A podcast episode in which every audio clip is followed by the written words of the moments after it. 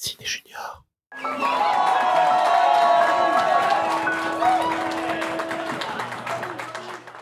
Waouh, c'est déjà la folle ambiance ici. Il ne manque plus que vous. Hâte de tous vous retrouver du 1er au 14 février prochain pour vivre en vrai la 33e édition du festival Ciné Junior. Ce sera aussi l'occasion de retrouver plusieurs invités que j'ai interviewés durant les 12 épisodes de mon podcast et qui se livrent ici au récit de leur plus belle aventure. Ce premier témoignage est celui du réalisateur Pierre-Luc Grangeon, découvert dans l'épisode 6 de notre podcast, qui se replonge pour nous dans une aventure d'enfance. C'est parti pour une balade à quatre pattes. J'ai pas eu tant d'aventures, mais je me suis souvenu qu'on m'a raconté, et c'est marrant parce que je sais pas si c'est lié, euh, si c'est des vrais souvenirs ou si euh, c'est juste parce qu'on me l'a raconté souvent, mais quand j'avais entre 1 et 2 ans, je suis parti avec, en suivant le chien qu'on avait dans la famille. Et voilà, je suis parti me promener avec le chien. Donc mes parents étaient catastrophés et ils m'ont perdu pendant un petit moment.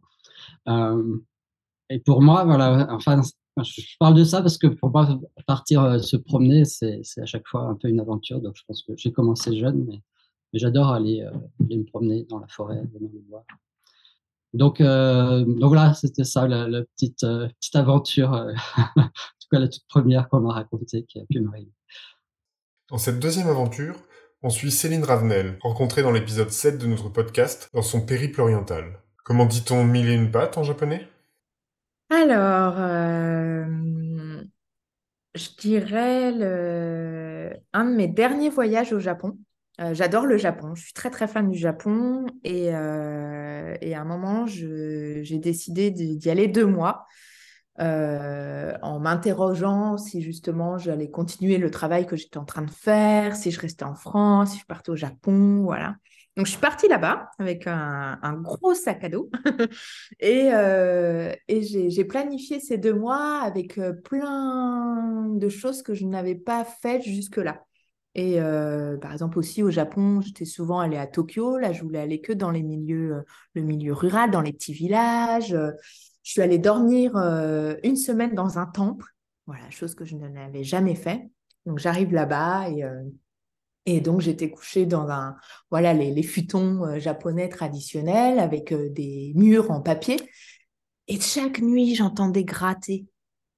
Mais je me dis, qu'est-ce que c'est de ça? Et j'étais à côté de la salle de méditation. Donc, normalement, il n'y a personne, c'est calme la nuit. Chaque nuit, c'était bizarre. J'entendais vraiment des, des, des, sons qui me réveillaient. Et, euh, et à un moment donné, j'en parle quand même au, moine euh, qui me dit Ah ben, c'est peut-être euh, la, la grand-mère ou l'arrière-grand-mère qui est décédée et qui revient. Waouh, qu'est-ce qu'il est en train de me dire euh, Et là, du coup, qu'est-ce qu'il me dit Ah oui, non, je lui demande, oui, mais ça fait combien de temps que vous ne l'avez pas vu? Il me dit Ah, 17 ans. non, non, c'est pas possible, l'option, elle n'est pas, pas véridique, j'y crois pas. Et finalement, on a fini par comprendre que c'était des énormes araignées. Euh, c'était dans le fin fond vraiment de la campagne du Japon où il y a des grosses araignées. elles étaient tellement lourdes qu'elles faisaient du bruit sur les tatamis. Donc voilà, là c'était vraiment une sacrée aventure. J'ai même décidé d'écourter mon voyage, euh, alors pas au Japon hein, en général, mais dans ce temple qui devait m'apporter sérénité. Et finalement, elle m'a apporté mais un stress pas possible. Donc je suis partie vite sur une autre île. On écoute maintenant l'aventure de Thierry Jousse, rencontré dans l'épisode 8 de notre podcast. Non pas en solitaire, mais en compagnie d'un grand blond avec une chaussure noire. Alors là, j'ai pas vraiment de réponse euh, euh, parce que quand, je pense au mot aventure, je pense à, quelque chose qui est de du voyage, de la, de la surprise, de la découverte. Alors effectivement, comme tout le monde, j'ai fait plein de voyages, mais enfin, disons, euh, ces voyages étaient souvent encadrés quand même dans un contexte professionnel ou de vacances. Euh, peut-être le voyage le plus exotique que j'ai fait, c'était au Kazakhstan euh, il y a longtemps, en 97, euh, pour aller à l'époque chercher des films kazakhs, parce qu'il y, y, a toute une cinématographie là-bas. Et je me souviens de, de, de, cette aventure de partir dans, dans, en voyage, avec, prendre l'avion avec Pierre Richard, notamment qui était l'invité d'honneur de ce festival, c'est dans le cadre d'un festival, et l'arrivée à Almaty, donc la capitale du Kazakhstan, qui est aux confins de l'Asie, hein, parce que c'est frontalier de la Chine en fait, et, et l'accueil qui lui avait été qui lui avait été réservé, c'était vraiment une star énorme dans l'ex-Union soviétique. Et bon, ça, bon, c'est pas une aventure. Bon, après, évidemment, j'ai découvert moi-même, c'est de ce pays très très peu connu. Et enfin, on clôture nos belles aventures par le récit de Nora Wifkins, rencontré dans l'épisode 11 de notre podcast et qui nous invite sur un bateau. Iceberg droit devant mmh, Alors, c'est une aventure qui n'a pas rapport avec le cinéma, mais je suis partie il y a quelque temps sur une île de l'Atlantique avec ma grande sœur et on voulait aller visiter une petite île, un petit bout de rocher un peu plus loin. Donc, on est parti sur un, petit bateau, un Zodiac, on était 7, ou 8, je crois, sur le Zodiac et seulement deux ou trois à avoir un gilet de sauvetage. La mer était très agitée, on commençait à être vraiment mouillé, très mouillé. Et tout d'un coup, une énorme vague arrive face à nous, peut-être de la taille d'un, d'un immeuble, mon souvenir en tout cas en fait un immeuble. Et je me suis déjà en train de m'imaginer rentrer euh, à terre à la nage.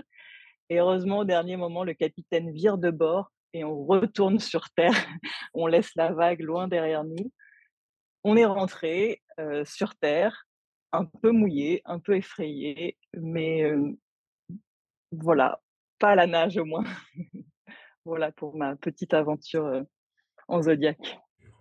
Et avant de vous quitter, je voulais prendre un peu de temps pour vous présenter la compétition long métrage du Festival Ciné Junior. Au programme, ce sont six longs métrages inédits ou en avant-première en lice pour 5 prix. Le Grand Prix 2023, le Prix Sikae, le Prix Adave, le Prix du jury jeune et le Prix des collégiens. Les films en compétition sont les suivants. Fifi de Jeanne Aslan et Paul Saint-Illan. Rêve de Pascal Catlan et Arthur Perrol. The Quiet Girl de Colm Bay My Small Land de Emma Kawawada. La Maison des Égarés de Shinya Kawatsura, et le plus mignon des cochons de Masha Alberstadt. Des films qui s'adressent aux plus grands à partir de 6 ans et qui sont à découvrir pendant le festival. Et c'est sur cette dernière note compétitive que notre aventure ensemble s'arrête. J'ai été une fois encore honoré de faire un bout de chemin avec vous, mes chers petits cinéphiles, à la découverte des personnes qui, bruit, derrière les rideaux, fabriquent avec passion et amour les films de notre génération. Des rencontres qui, je l'espère, vous auront donné encore plus goût au cinéma et à ses aventures. Je vous laisse et espère vous retrouver pour une nouvelle saison l'année prochaine. Bon festival à tous, à bientôt les marmots